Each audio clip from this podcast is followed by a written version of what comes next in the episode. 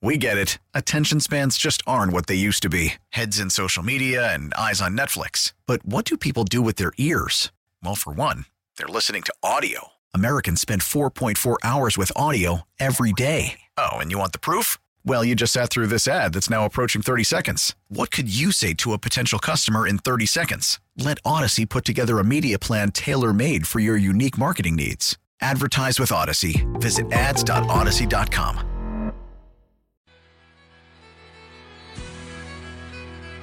Look at the division they come from. They all run the ball pretty well. Um, they got big boys up front, great running back, and you know what they do over the last couple weeks. They've been running the ball very well. They've been laying their, the bell cows in the backfield. So we got to come in there, go go to Sunday with a, with the right mindset, going and stopping the run.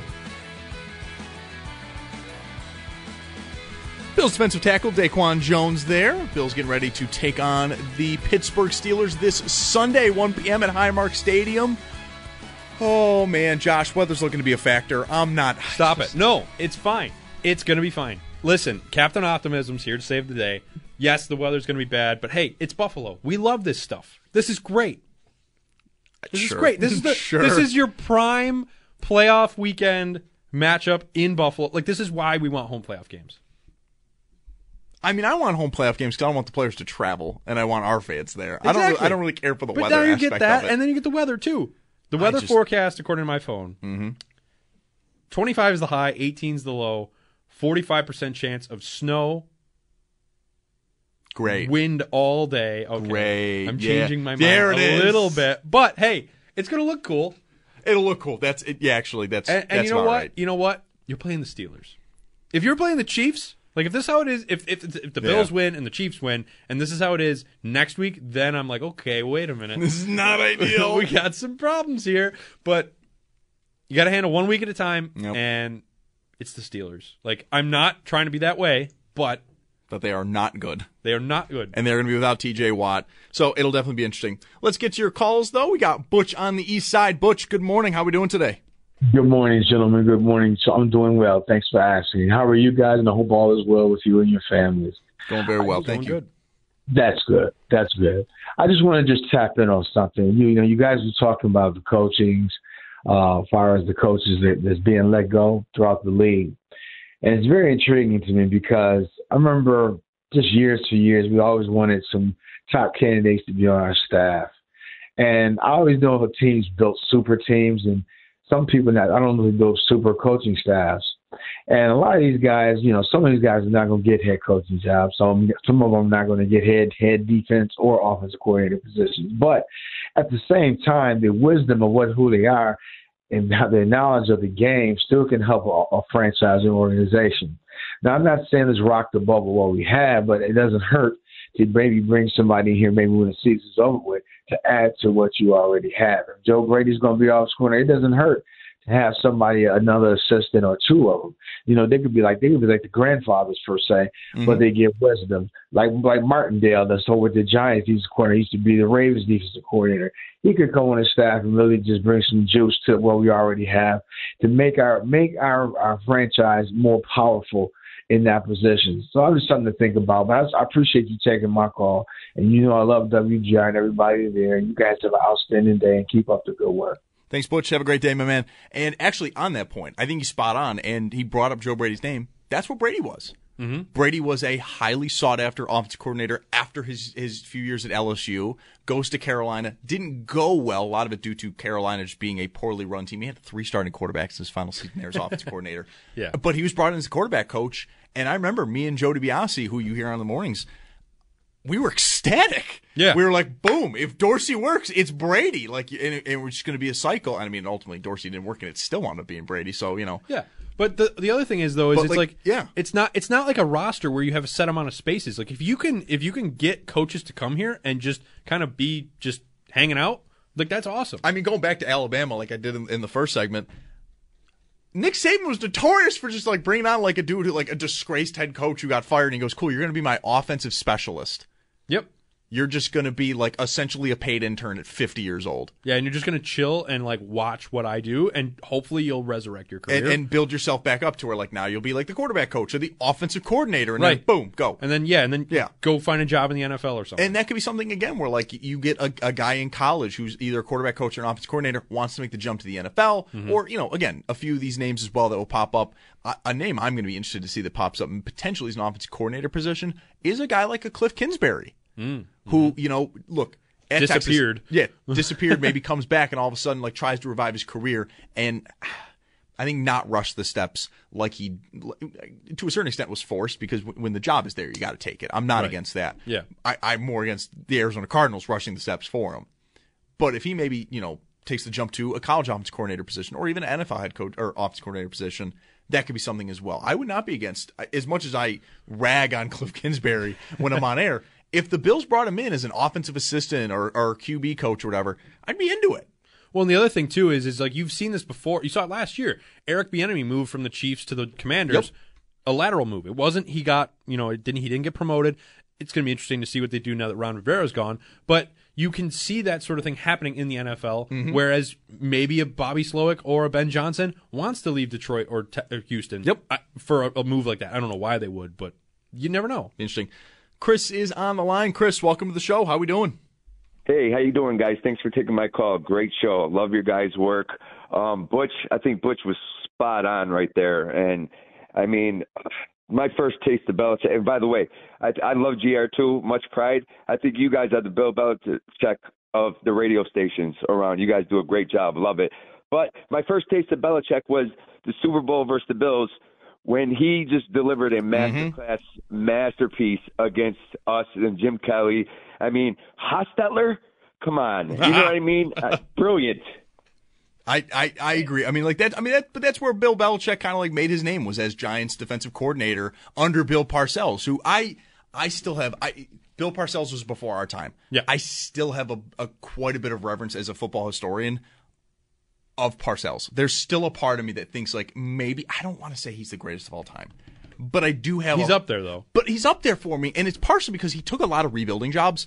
Like mm-hmm. people do not, or, or I don't want to say do not remember. I, a lot of people who are older than us probably do remember. He took over a Jets team that was like truly a joke, like the Rich Kotite Jets, and like took them over, and like within two years had them as AFC East champions. They're in the playoffs. Vinny Testaverde's their quarterback. Like there, there was something cool about him, and honestly. You look back at those giant teams, and, and Chris brought up Jeff Hostetler coming in mm-hmm. for an injured Phil Simms getting smelling salts to stay awake during the game because he, he was getting just destroyed.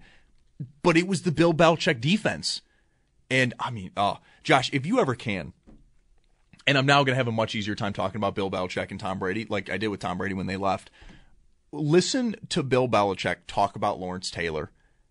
It is Oh yeah. fascinating. See- how he talks about him of just like no, he that man was a different breed. Like he talks about him with such praise, and mm-hmm. then you watch Lawrence Taylor play, and you're like, oh, I get it. You're right. I yeah. get it now. But see, like like you said, like it's going to take a minute though for me to like be like, okay, like yeah, maybe maybe this guy wasn't so bad after all because I don't think like, he's great. I still think he cheated, No, but like yeah. I, I can talk about him a little bit better. Right. But it's also so funny that like as like as you said, it was before our time, but Bills fans that have, you know, that experienced all the Super Bowls and everything, it's so funny how Bill Belichick was there and you would have just thought, "Oh, cool, a defensive coordinator just, you know, he played it he he coached a great game." We're never going to see him again, or like he's going to just kind of be there, and then he ends up being Yep. like the worst thing to ever happen to your team for like twenty years. Yep. Well, Like- I, and I, I will tell you though, I, I, I talked with Bulldog a lot about this yesterday. I don't hate the Patriots in the sense of a rival. I hate them because they were so good and they were in my division. Yes, and I Yeah. got tired of them. And, Right. and they did cheat, and I didn't like that. I didn't like Brady. I, whatever. It's not like they stopped the Bills from doing anything. Right? They weren't. They The weren't. Bills were bad. yeah, they weren't the rivals. Patriots could have been whatever. Brady could have left, or Brady could have just been like a solid quarterback, like Mm-hmm. just not the greatest of all time. The Bills still had Trent Edwards and J.P. Losman as their quarterbacks. They still had Dick Jauron as their head coach. Yeah. Like they weren't going to the Super Bowl, and and Brady and, and Belichick were holding them back. That was not like a thing. So I have like a different feeling with the Patriots than I do like I hate the Steelers. Mm-hmm. And like it's not like the Steelers either. Like stop the Bills from doing anything. I don't like their fans. I don't like the team. I don't like the Steeler way. coach? I can't stand. No, I love Tomlin. That's actually the Really? only thing. I love Tomlin. See, I, I I don't know how I feel about Tom. hated Ben Roethlisberger. The, the, the Bees era with Le'Veon Bell, Ben Roethlisberger, and Antonio Brown. Gross. I mean, just horribly, horribly underachieved. Can't. I, I couldn't stand them. But like, yeah, I have I have way more hate for like Boston teams in general. New England, of course, is a part of that. Miami. But like the Steelers. I love that the Miami rivalry's back, Josh. Yeah, see, see I- that's a rival. Yeah, that's a rivalry. Like the it. but it kind of is though, because for the Dolphins, y'all got to beat us at some point Well, right. in a big game. It Yeah. has to happen at some point for it to really be a rivalry. Right, because the only time you, the Dolphins have beaten the Bills in recent memory is the Heat game. Yep. And that one game at the beginning of Josh's career where he had like nobody around him. Yeah, Clay. It, it's, Yep. it's a drop pass Yeah, by Clay. Charles Clay, yeah. But but even then, like Dolphins fans in the seventies could have said the same thing of like, guys, you have to beat us at some point. Like we've Yeah. won twenty in a row here. I think that's where like that hatred comes in of just like both teams have had pure dominance, and then there's like a grace period in the '90s of like, okay, they've got Marino, we've got Kelly, and it's going back and forth. Yeah. Uh, also, another player that I find fascinating listening to Bill Belichick talk about him is the 1976 NFL MVP. Do you know who that is? I don't. Yeah, it's totally understandable. His name is Bert Jones. Bill Belichick was on the Baltimore Colts staff in the 1970s. He talks about Bert Jones like he is Tom Brady. Wow. And it is so fascinating. It is something I do find funny that like he never talked about Brady with like such praise until like he retired. But he would talk about a guy like Bert Jones, who in 1976, again, this is the 70s, 60 completion percentage, just over 3,000 yards, 24 touchdowns, nine picks. That is his best season. That is the season he won the MVP in. And he talks about him like he was Joe Montana before Joe Montana. I just I find it fascinating. It is it is definitely something. If you haven't heard him talk about Bert Jones or Lawrence Taylor, I absolutely recommend you do it. I also love his interactions with uh, Chad o- Ochocinco. yes, Like yeah, for no like, reason. He they're just so like jokey with each other. Like I, I don't I don't know what it is, but they just make fun of each other and laugh at each other. It's, Yeah. it's it's great. I love it. Let's go back to the phones. We've got Brett on the line. Brett, what's going on, my man? Hey guys, um, so I just wanted to, you know, touch on your point that you said about Saban, you know, and I'm a Florida fan, right? And I hated going up against Alabama in that championship game. But Totally get it. you guys were right when when you said that Saban brought in all these disgraced head coaches and made them an offensive assistant and everything. And I was just thinking that, you know, Sean could do the same thing. You know, Pete Carroll yesterday got fired. Yeah, he's 72 years old and everything like that. But why not bring in somebody like that who has so much experience throughout the league and you know has been to Super Bowls and everything to help and you know help with the offense, help Josh, you know, continue to resurrect or you know continue excuse me not resurrect but continue to grow his career and everything like that. And maybe you know Pete Carroll can eventually go and be a, a, a GM somewhere. And you know I feel like Sean really could do that with some of these guys, like you just said, Cliff Kingsbury, another one, a young offensive mind. Um, you know, you could get somebody off of Daboll's staff who is a no name, you know, who maybe somebody was at Alabama, um, you know, somebody like that. I mean, there's plenty of guys throughout Bill Belichick's career, you know, who have gone on to Alabama, LSU, all these, you know, big schools or, you know, other NFL careers. Um, but I feel like Sean could do that same thing, kind of like Andy Reid did with him. Yeah, absolutely. Brett, thanks for the call. I think my only thing, like, uh, you brought up Pete Carroll as an example. Carroll likely is going to be staying in Seattle and just moving to the front office. He's also is 72. I think at this point is kind of him transitioning to a different part of his career. The reason why I brought up a, a guy like a Cliff Kingsbury is because he is still young. There is still I, I don't want to sound, make it sound like you know Pete Carroll's on death's door, but like there's still a coaching career ahead.